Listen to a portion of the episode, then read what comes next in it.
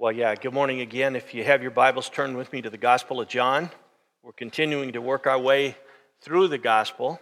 Our goal, as we've said the last couple of weeks, our goal is not to get through the Gospel of John. Our goal is to get the Gospel of John through us. And I hope by now you understand that's two completely different things. So, over the next few weeks, we are, and in fact, the way we're approaching the Gospel of John is different than the way we approach the Gospel of Mark. In Mark, we went through chapter by chapter. We're doing something different here. We're going to look at some key, powerful, significant passages within the 21 chapters that hopefully will give us a, a broad overview of what's in this book. So, there are three primary things that we're going to look at in the next number of weeks. Number one is this little phrase where Jesus says seven times in the Gospel of John, he says this I am.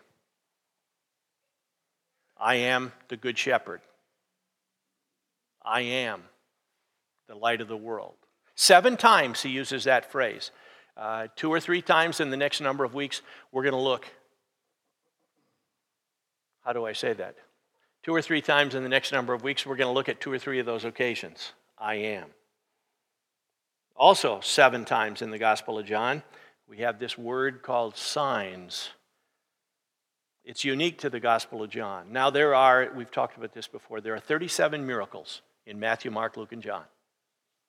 None of the Gospels have all 37. Matthew, Mark, and Luke, picture these three, three lists Matthew, Mark, and Luke, they all have about 20 of the miracles. They don't all have the same 20, but they each have, give or take, 20 miracles. John has seven. And in the Gospel of John, they're not called miracles, they're called signs. John uses the word signs the same way we would use the word sign out here on Marion Road to point us to something that we need to know about. John uses the word signs as a way to point us to Jesus, to remind us that Jesus is the Son of God. Now, during these next number of weeks, we're going to look at two or three of those seven signs. The third thing we're going to look at is these key words.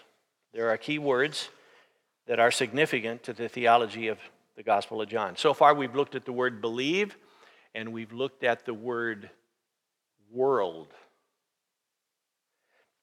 Depending on your favorite Bible translation, I can tell you this the word believe in various forms appears 449 times. Now, when I say various forms, I'm talking about the word believe, believer, believes with an S on the end, believed, believing. That word appears 449 times in the Bible. 124 of the 449 are in the Gospel of John. So we could say that of all the times that the word believe appears in the Bible, one out of every four times is here in the Gospel of John. And a very similar thing happens with the word world. The word world appears 238 times in the Bible. 57 of those times it's in the Gospel of John. So again, one out of every four times that the word world appears in the 66 books, one out of every four ends up in the Gospel of John. So during our study over the next number of weeks, we're going to look at one or two other keywords. But for our time this morning, we are going to look at one of the seven I ams. Take your Bible and turn with me to John chapter 8, where we discover that Jesus said, I am the light of the world. John chapter 8, and I'm going to read verses 12 through 20, and I'd like you to follow along if you have your Bibles. John chapter 8, beginning in verse 12.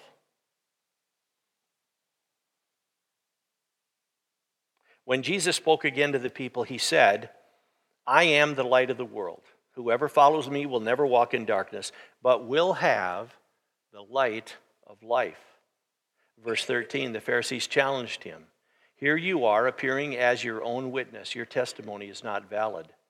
Jesus answered, Even if I testify on my own behalf, my testimony is valid, for I know where I came from and where I'm going, but you have no idea where I come from or where I'm going. You judge by human standards, I pass judgment on no one.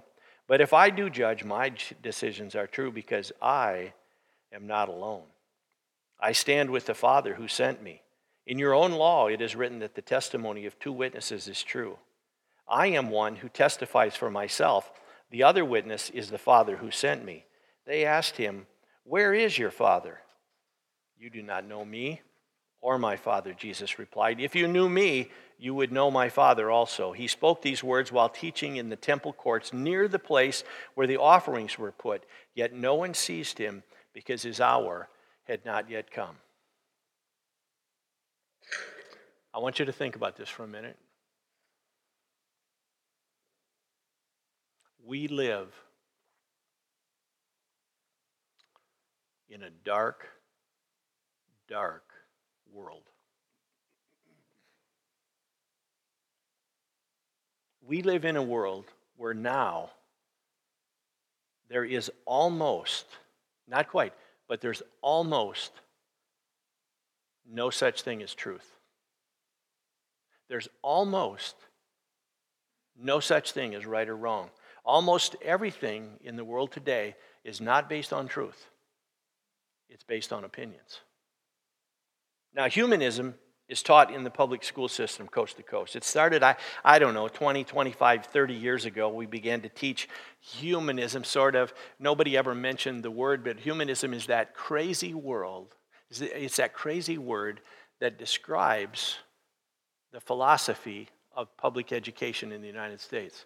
It, it says that you have a right to determine what's right for you, and you have a right to determine what's right for you and I have a right to determine what's right for me. But you don't have a right to try and tell me what's wrong.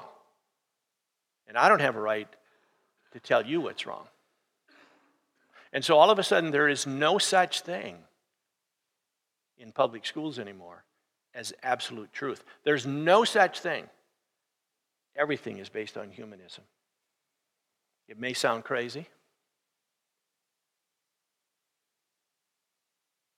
And it may be crazy, but that's what's being taught to the next generation.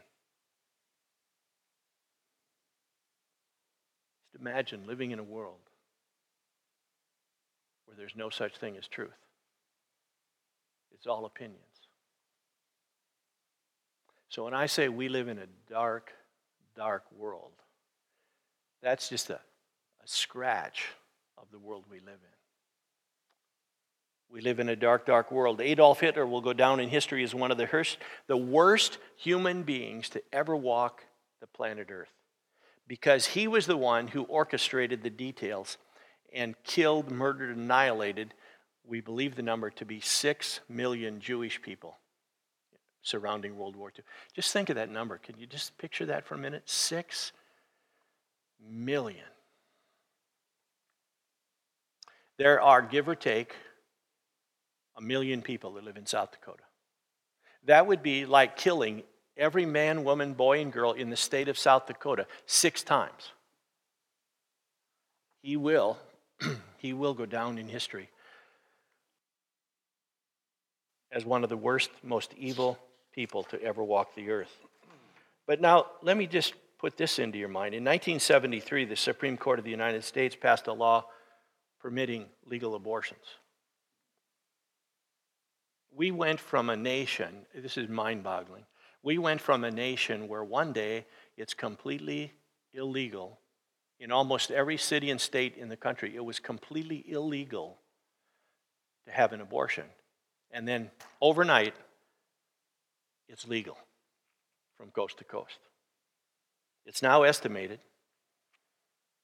that there have been 50 million babies murdered in their mother's womb since Roe versus Wade in 1973. 50 million. Now, let's just back up two or three minutes. If you still think that Hitler should be identified as one of the worst human beings to ever walk the earth, and he murdered six million, just stop and think about this. What do you think God thinks about a country that kills 50 million unborn babies. And today we're going to kill some more.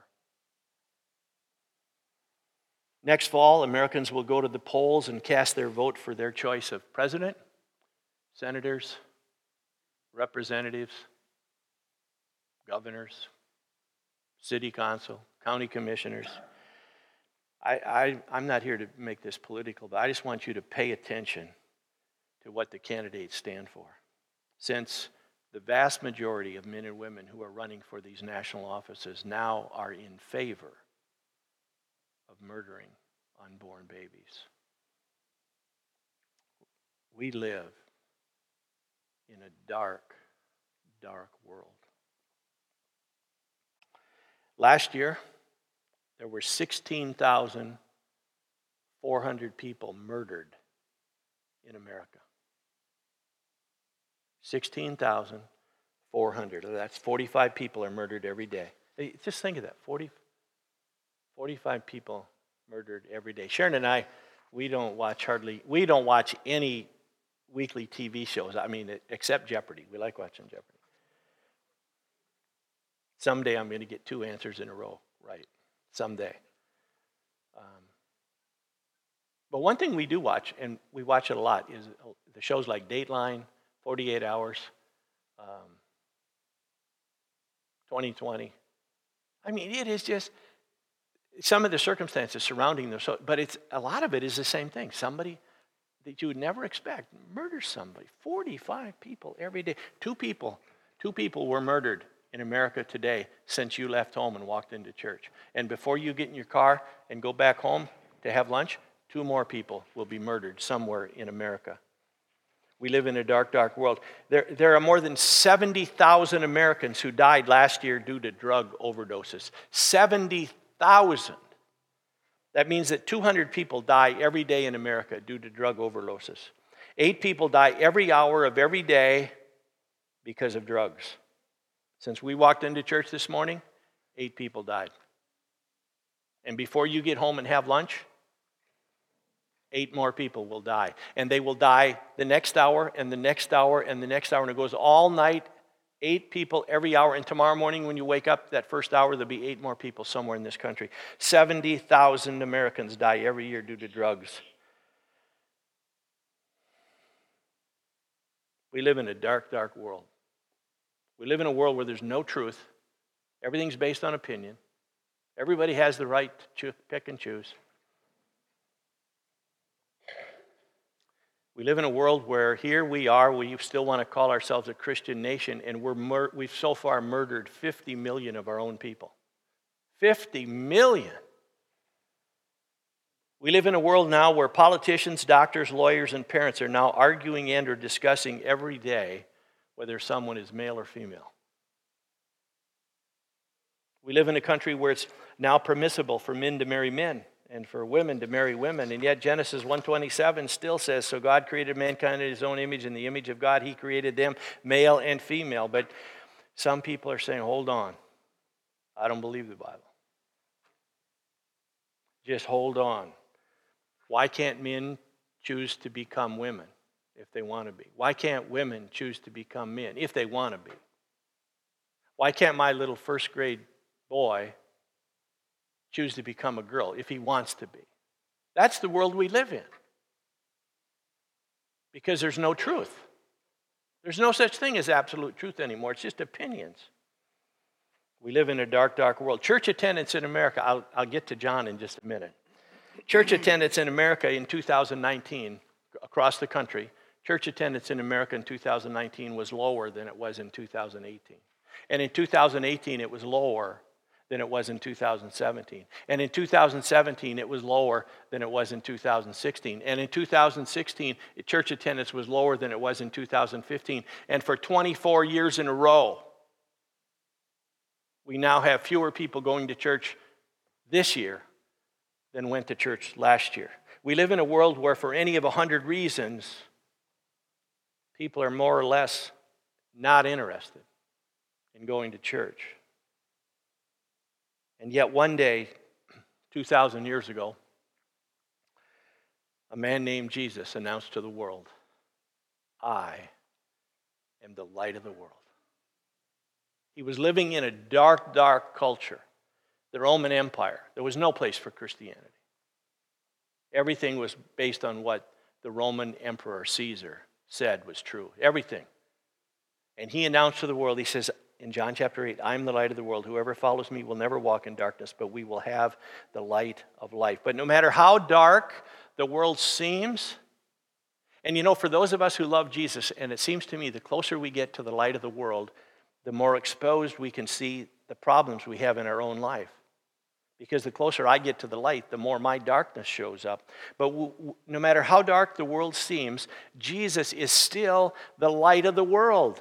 People all around us, our neighbors, our coworkers, our extended family members, and so on, are, they're searching for the truth. They just don't know what they're looking for.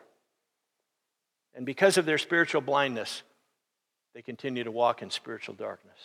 It would be easy for me, it would be easy, I think, for most of us to think that these people who are hopelessly lost in darkness, that they would just want to run to the light.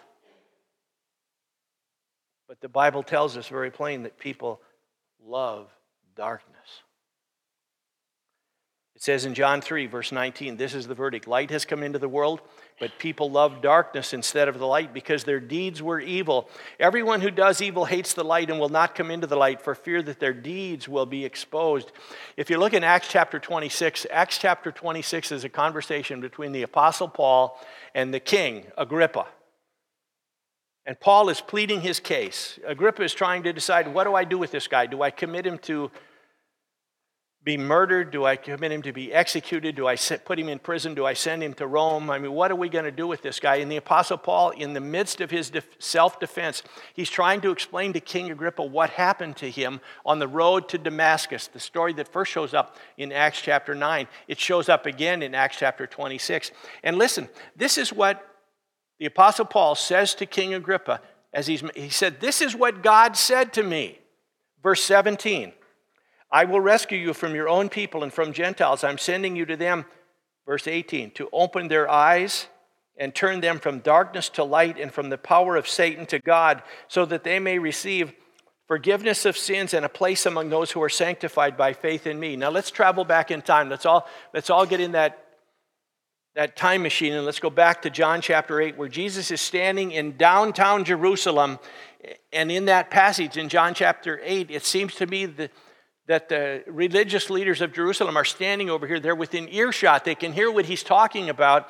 And Jesus says in verse 12, I am the light of the world. Whoever follows me will never walk in darkness, but will have the light of light. By claiming to be the light of the world, Jesus is saying that he is God in the flesh. Look at what Isaiah prophesied 600 years before Jesus arrived on the planet. Isaiah 60, verse 19. The sun will no longer, this is prophecy, and it took 600 years for it to be fulfilled. Isaiah 60, 19, the sun will no more be your light by day, nor will the brightness of the moon shine on you. For the Lord will be your everlasting light, and your glory will be your God will be your glory. Your sun will never set again, and your moon will wane no more. The Lord will be your everlasting light, and your days of sorrow will end.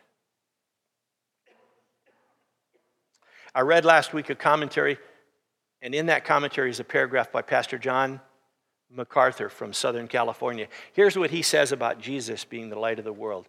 He said, Jesus Christ alone brings the light of salvation to a sin cursed world. To the darkness of falsehood, He's the light of truth.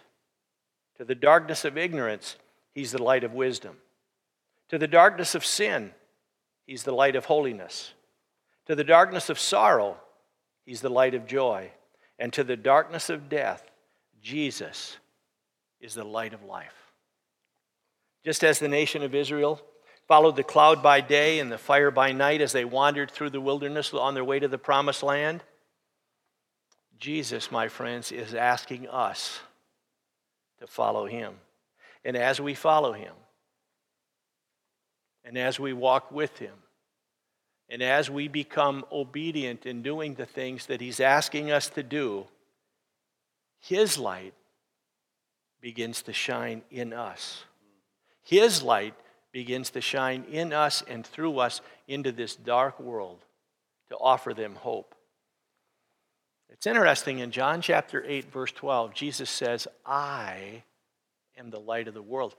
But if we compare that with Matthew in the Sermon on the Mount, Matthew chapter 5, verse 14, Jesus said this You are the light of the world. A town built on a hill cannot be hidden. Neither do people light a lamp and put it under a bowl. Instead, they put it on its stand and it gives light to everyone in the house. In the same way, let your light shine before others so that they may see your good deeds and glorify your Father in heaven.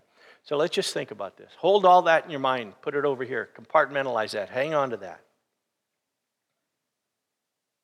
Let's go back a week or two ago when we spent that whole sermon looking at the word believe. It was John 1:12, yet to all who received him to those who believed in his name he gave the right for, to those to become sons of God. That word believe, it means that I am convinced that Jesus is who he said he is. For me to believe in Jesus, it means I believe that he is who he said he is. He said he's the Son of God. I believe it. He said that he's the Messiah that the world has been waiting. I believe it. He said that he's God in the flesh. See, if we believe in Jesus, it means we believe that he is who he said he is. We believe he's the Messiah. We believe he's the Savior who went to the cross, shed his blood, died, was buried, rose again on the third day, and he's still alive today. If you believe that Jesus is who he said he is, then Jesus is living in you. Because in Matthew 5, Jesus said, You. He said that to his father. You are the light of the world. And if Jesus is living in us, then we are the light of the world. Look at the first five verses in the Gospel of John. John chapter 1. In the beginning was the Word, and the Word was with God, and the Word was God. He was with God in the beginning. Through him all things were made. Without him nothing was made that has been made. In him was life, and that life was the light of all mankind. Verse 5 The light shines in the darkness, and the darkness has not overcome it. So, as we close, I'd like you to think about this. If you claim to believe in Jesus, if that's your claim, then Jesus is living in you. He's living in you as you live and I. He's living in us as we live in this dark, dark world. And He wants our lives to reflect His light and His love. So let me ask you what kind of a light are you displaying to the world around you? Now, there's different kinds of lights. You know, when our grandkids come and stay overnight, we have this little, we have this little called the, called the night light. It's like one or two watts. It's about the size of my fingernail. And if you turn it on during the day, you don't even hardly, you hardly know it's on. But if you put it in their bedroom at night, is that what your life is like? Like a little two watt light bulb? That sometimes nobody can even see that it's on, but or maybe your light, maybe your light's more like the 100 watt light bulb in the lamp right next to your favorite chair where you like to read. Is, maybe that's, is that what your light's like?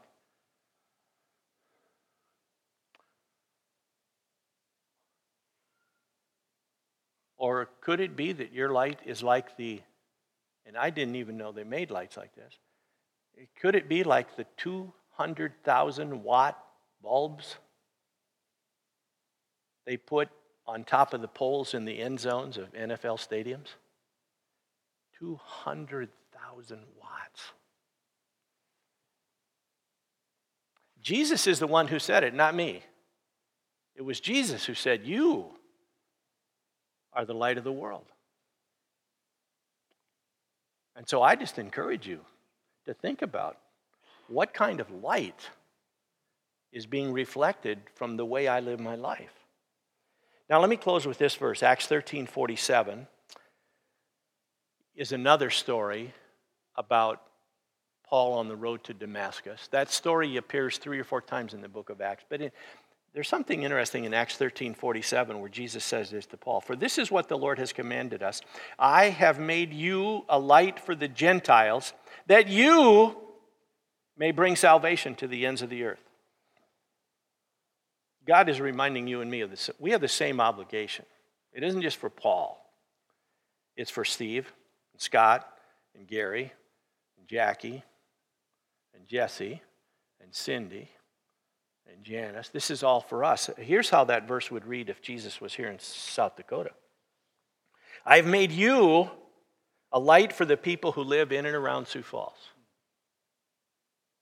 that you may bring salvation to the ends of the earth. May God help all of us clean up our lives. Whatever it is that's clouding that light, that lamp that's in us. May God help us to repent of those sins and have a desire to live a clean life for the honor and glory of God so that our life can shine as bright as the brightest light there is. As we do our best to reflect the light and love of Jesus to a dark, dark world. Let's pray.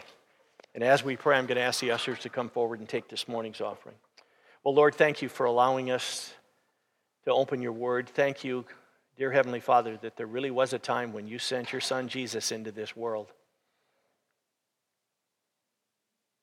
And it had to be a uh, just just trying to process that how difficult it must have been to send your precious holy son into such a dark dark world but Lord, we believe he was obedient because he loved us and he wanted to pay the price for our sin. God, for those of us who have faith in Jesus, we will be forever grateful for what Jesus did for us on the cross. That he paid the full price, not just part of it. He paid the full, price for all of our sin. That if we would put our faith in Jesus, believing that he is who he said he is, and if we'd ask you to forgive us of our sin, you promised that you would forgive us of our sin.